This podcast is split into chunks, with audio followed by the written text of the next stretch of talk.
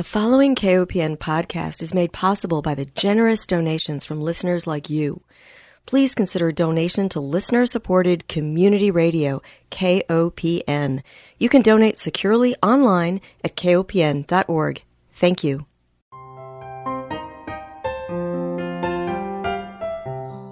Hi, welcome to Food Sleuth Radio, where we help you think beyond your plate. I'm Melinda Hemmelgarn, a registered dietitian and investigative nutritionist on a mission to connect the dots between food, health, and agriculture and find food truth. And I am delighted today to welcome my guest, Mr. Adam Alexander. He has spent 40 years as an award winning film and television producer but his true passion is collecting rare, endangered, but above all, delicious vegetables from around the world. He lectures widely on his work discovering and conserving rare, endangered garden crops. He is a board member of the national charity Garden Organic, and his knowledge and expertise on growing out vegetables for seed is highly valued by the Heritage Seed Library, for which he is a seed guardian. Mr. Alexander shares seeds with other growers and gene banks in the US, Canada, and the EU, and he is currently growing out seed of heritage Syrian vegetables to be returned to the Middle East as part of a program to revive traditional horticulture. We're going to be talking about his new terrific book, The Seed Detective, Uncovering the Secret Histories of Remarkable Vegetables, which was published in 2022 by Chelsea Green. Welcome, Mr. Alexander. Hi, call me Adam, please. All right, thank you. I fell in love with your book for so many reasons, but I want to back up before you got to seed saving and gardening. Tell me a little bit about your film and television production work. What were you covering exactly? Well, I've worked in all areas of film and television, and I've made movies and commercials and documentaries and all things in between over the years.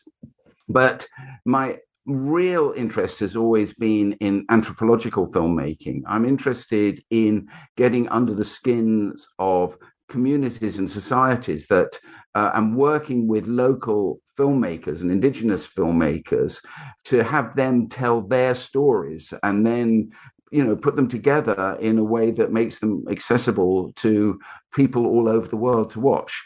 And so i i've had some success with that over the years. And up until really it was at the end of the 90s I, I mean i've been growing vegetables all my life but i'd never really connected those seeds that i sowed in the garden with the cultures and the places and the peoples that were associated or connected to those particular crops. And at the end of the 90s, I was in Donetsk, of all places, which then was a crumbling steel town. You know, the Soviet Union was falling apart, everything was going to hell. But there were various issues that were going on in the hotel. And I had to effectively find a way to feed the crew. And I came across in a market this um, pepper, a sweet pepper. And the interesting thing about peppers is that they form a very, very important part of not just Ukrainian food culture, but food cultures right across Eastern and Central Europe. You only have to think about Hungary and Russia, particularly, and Poland, and how important the pepper is to them. But I hadn't really connected them at that point in time. But when I brought this pepper back into the kitchen, it was just amazing. It was not only sweet, but it had a lovely fiery bite to it. It was fruity.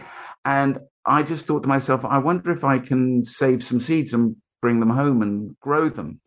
And I did. I brought them back and I've been growing them ever since. And that was what got me thinking differently about vegetables. And then I was able to use the opportunities I had as a filmmaker, making principally ethnographic films all over the world to whenever I was traveling, actually spend more time in farmers markets or city markets and meeting gardeners and growers to discover what it was that they were growing and what mattered to them and let other people get on with making the films.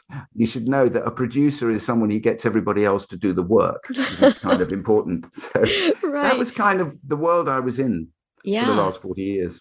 Well, it opened up a whole new career and lucky we are for that. I want to go to a Syrian cafe with you for a moment because your experience there was quite remarkable compared to my own experience here in the States. So you go into a cafe in Syria, you are served delicious fava beans, and you ask the server where the beans came from, and he knew. Yeah, well, he certainly did. Uh, he was the chef. And I asked the question because I ask it constantly on my travels when I come across something that is delicious and of that food culture. The first question I ask is, where does it come from? And if I'm lucky, as I was in this case, the person says, well, I grew it, or I know who grew it, or it comes from a particular place. And in this instance, the chef said, Well, I grow these on my farm. And that really got me interested because apart from the fact that this fava bean is very big, it's as large as my thumb, and also a bean that, you know, I ate it as a salad, and that's unusual. But it was unusual because of its size. And I know, you know, fava beans are some of the oldest cultivated crops in the world. We've been growing fava beans for at least for 8,000 years, maybe longer. And they are one of the sort of key founder crops of what we call the Fertile Crescent, which is essentially the eastern part of the Middle East. And so I knew that I was in a part of the world being in, at that point, in the ancient city of Palmyra. So I was right in the heart of the Fertile Crescent. And when he said, Oh, I've been growing them and then I asked the next question was, well, how long have you been growing them? And his family had been growing them. They'd been grown in Palmyra for generations.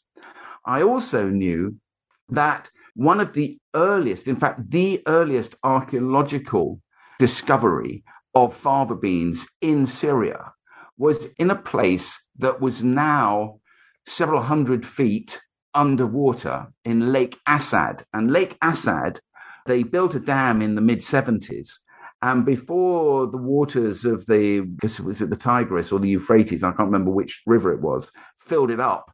They did some excavations and found these fava beans that were about four and a half thousand years old. They're not the oldest in the Middle East. The oldest, I think, were found in Israel at a really important archaeological site about six and a half thousand years old. Anyway, you know, Lake Assad is just up the road from Palmyra, you know, no real distance. And of course, back then, four and a half thousand years ago, the country was very different. It was much more verdant, it was more populated, and you had this huge diversity of crops. And so I did think to myself, I wonder how closely related that fava bean that I'd had in my salad was to those original, very early domesticated beans. And when you look at the bean, apart from the fact that it's great size, which is very unusual for a fava bean, there are only two, three, sometimes four beans in a pod. They're very small. And one of the things about domestication, and it's one of the facts about domestication, which is why I sit at the feet of Neolithic farmers who were the women and men who domesticated these crops through selecting the traits that they wanted to keep and carry on. So in the case of most crops, what they wanted was bigger seeds. And that's no different for the fava bean. And they wanted more seeds in a pod. So when you today go and grow your fava beans, you may get six, seven, eight beans in a pod. And that's the result of domestication and careful selection through breeding to get ever bigger pods. But when it's a short pod like that, that tells me it's very, very old. It's a very undeveloped form of the fava bean, but it's probably hugely genetically diverse. I mean, it grows so happily in my damp corner of Wales compared to the hyper arid conditions that you find in the middle of the Syrian desert. That tells you everything about its ability to grow and flourish in all sorts of different environments. And I think probably the eldest bean that I've got.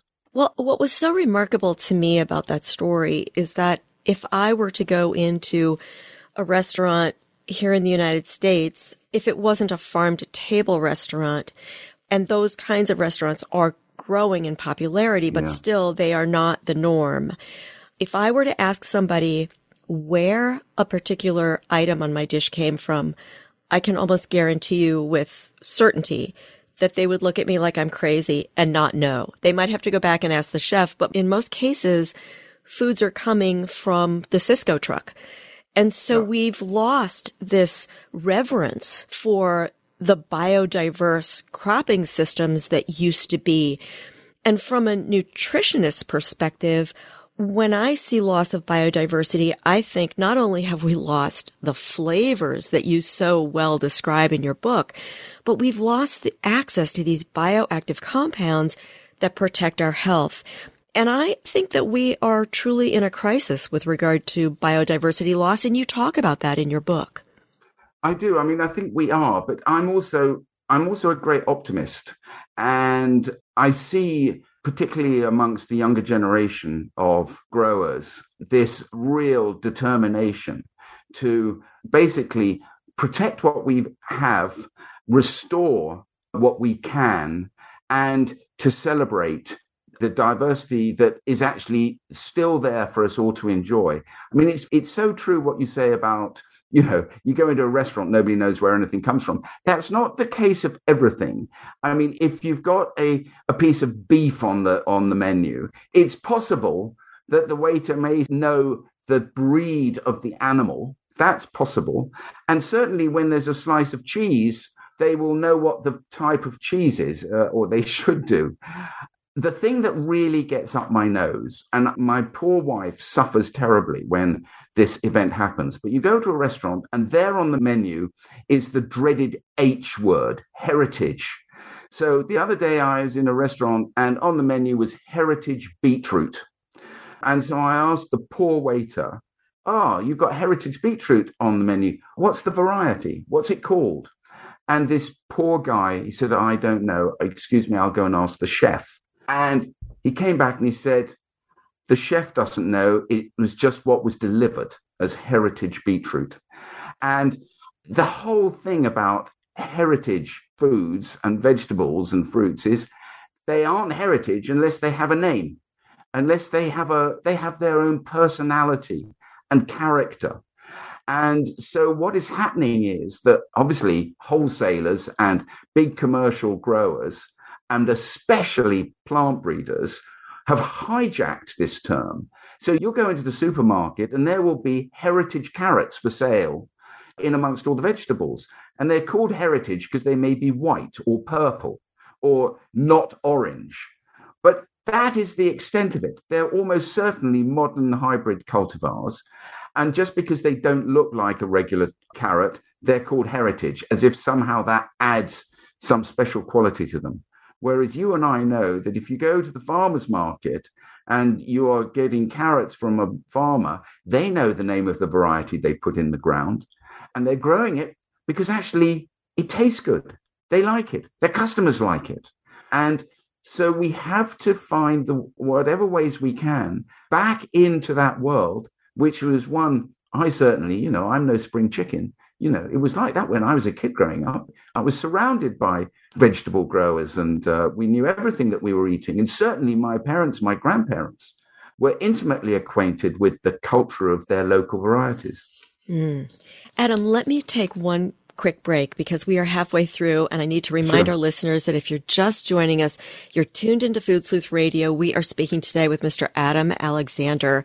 He is the author of a terrific book. It's titled The Seed Detective, Uncovering the Secret Histories of Remarkable Vegetables. It was published in 2022 by Chelsea Green. Well, Adam, I am so grateful that you feel hopeful. I read in your book that we have lost 90% of all varieties of fruits and vegetables in the last century. How did that happen? Uh, gosh, there are a number of reasons why it happened. And it's to do in part with the consolidation of seed production.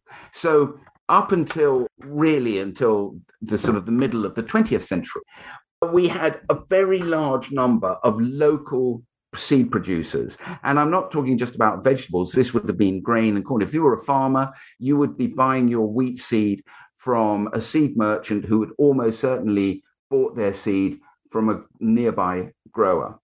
And this was the same with vegetables. You had these big horticultural businesses that were producing seed on a very local scale, but you started to get consolidation and you had big companies, as much in the US as in the UK, who started to hoover up these small companies. You know, this is capitalism at work. And they just wanted to be able to get bigger and monopolize. And of course, what they wanted to do was to get rid of the competition. So the last thing you wanted was your competitors' really nice pea to be in the catalog when actually what you really wanted to do was to sell your pea to the unsuspecting public. So when you think that at the end of the 19th century, there were over a thousand varieties of pea named in America. Now, they weren't all different, but it tells you there were a lot of peas being grown right across the country. Today, there are a handful of peas you look in a catalogue. And that is the result of this consolidation and this need to actually limit the choice of consumers in terms of the different varieties they could buy. Then the other thing that's really got in the way of it is the it seems to me the prevalence of modern F1 hybrids in catalogs.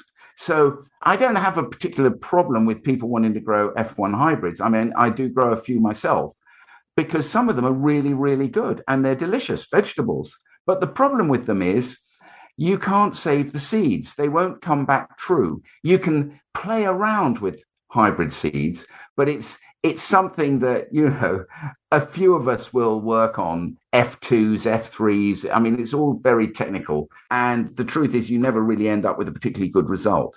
So as a result of that people they buy modern hybrids for a great deal of money. They're very very expensive and of course they can't save the seeds. So even if you had old varieties you stop growing them and they just go out of use and the seeds lose their potency and viability and that's how they go. And i think the other thing is our changing eating habits. You know our diet has changed because we just have got out of the habit of eating fresh produce. And you know whether that's mcdonald's to blame or i i don't know. But that's the other thing that's happened is our taste in food has gone. And also, there's desire for bland. If you think about broccoli, I grow traditional varieties of broccoli that have a, they are bitter. They have this sharp flavor to them, and the bitterness is the antioxidants that are in the broccoli that are there actually to defend them against herbivores. But these antioxidants are really well. You know, you're a nutritionist. They're so important for our health. But people right. want bland. So the seed producers develop new cultivars that are genetically narrower and they breed out these bitter traits so that the public eats something that is basically tasteless, not particularly healthy, but the company can sell lots of seeds. And right. the final thing I would say is that we used to live in an, a world of food which was driven by producers we are now, and so it was broad and flat. Wherever you traveled, there were local growers and local producers of meat and cheese, what everything that we ate and drank. But with the likes of these huge new multinationals, uh, we're in what we call a vertically integrated system, where they create seeds that only they can sell, that you cannot reproduce yourself as a farmer and that are dependent on a suite of chemicals and fertilizers and pesticides to keep them alive. And you can only get those from those companies. So we have trapped ourselves in this vertically integrated system, which is what is destroying our soil and having such a negative effect on the planet. And the only way you break, well, there are two things that are going to change that. First of all, it's an unsustainable business model in the end, the soil becomes so denuded of any value that there's the law of diminishing returns. And we're already seeing it in the UK that actually regenerative farmers are more productive than the most productive chemical farmers. And once a farmer sees across his neighbor's field that actually doing it differently is more productive and makes him more money, he will change or she will change the way she farms. And then you say, farewell, Bayer, farewell, Monsanto, go to the hell that you deserve to belong in for the world that you've created. Yeah.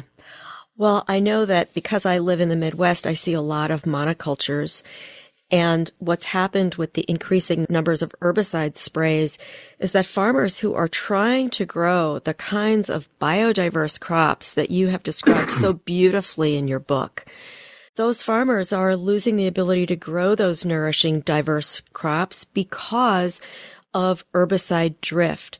So I appreciate your optimism. I think that your book is the start of truly what could be a revolution in moving the dial towards a more biodiverse, less chemically intensive system. I also have a sense of urgency because of climate change where we so desperately need biodiversity in order to restore resilience in our food system. Yeah. I mean, I think, I listen, we have big, big challenges facing us, but I'm a storyteller. That's my background, telling stories. And I know that that's what people want to hear. They love stories. And actually, they love stories about food, particularly. And so it's about winning hearts and minds. And to me, those people who have never thought about peas other than something that you get from the freezer cabinet in the supermarket, once you start to open a door for them into a story about a food that they could actually try, which is local to them, which becomes part of their identity, then actually things really change. Suddenly they start to think differently. And I see this myself working with reintroducing local varieties into communities. Actually, communities they want to buy local varieties. They want to buy Welsh vegetables in Wales in the same ways they want to buy Welsh lamb and Welsh cheese. And I think we just need to exploit our own very human desires and curiosity through intriguing them with tales and then delivering to them really, really delicious, good quality food. Because you know that when you go into the garden and you pick a, a pea pod straight from the vine and pop those things into your mouth, it's just like, wow, why would you want to eat anything else any other way? It's like, you know, lifting the carrot, wiping it on the seat of your pants and biting into it. You know, I do that with kids who never eat carrots. And then all they want to do is eat carrots. So that's the way to go. I agree. Having people taste it is absolutely the first step, but also protecting the biodiversity and bringing the biodiversity back.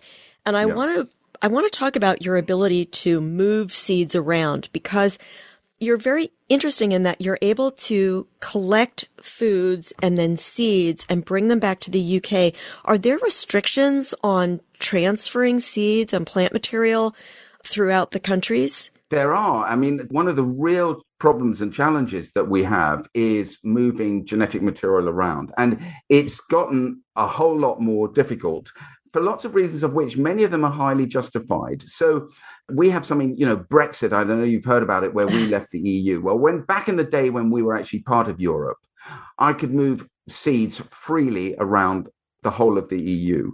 There were the sort of the big businesses in Europe hated the idea of people sharing seeds. So you could grow and share seeds, but you couldn't sell them unless you were registered and they were on the list and blah, blah, blah, blah. But the truth is, thousands of us just took no notice and ignored it. And to be fair to governments, they've got more important things to think about than a bunch of people like me all over Europe sharing seeds.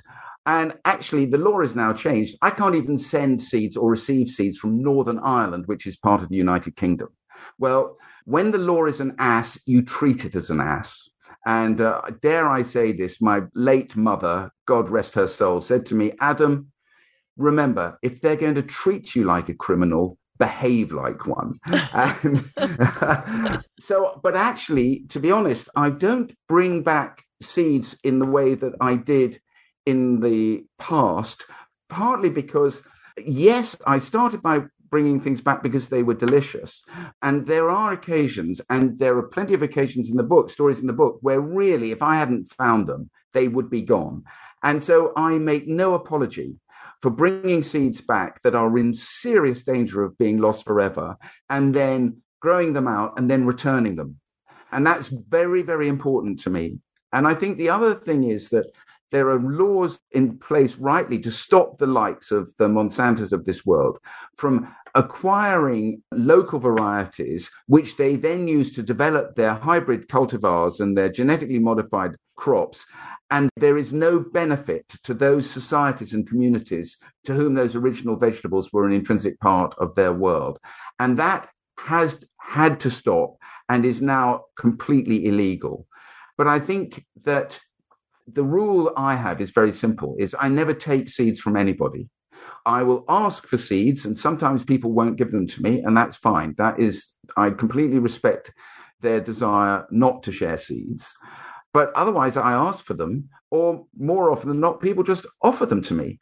And I always when I can return seeds so that it completes this really important cycle which is particularly for growers. You know, when you grow food once you start to save the seeds and share them, you are connecting yourself back 12,000 years to those Neolithic farmers who started this whole crazy thing going on. Yeah. Well, I think it is beautiful. Your book has chapters devoted to different crops and we didn't have time to dive into those. I'd love for you to come back in the spring and whet our appetites and inspire us. But I Please. think that one of the most important things that you speak about in this book uh, that is a constant theme is that there needs to be a pride reinstated about our food. And you give credit to the early farmers who were doing the earliest plant breeding. And I, I want to thank you for this beautiful book and for all of your work. Well, thank you very much. I'm very touched. Well, we have to close, but I want to thank our listeners for joining us. Remind everyone that Food Sleuth Radio is produced by Dan Hemmelgarn for KOPN Studios in Columbia, Missouri. But most of all, I want to thank my guest, Mr. Adam Alexander. He is an award-winning film and television producer, but his true passion is collecting rare, endangered, but above all, delicious vegetables from around the world.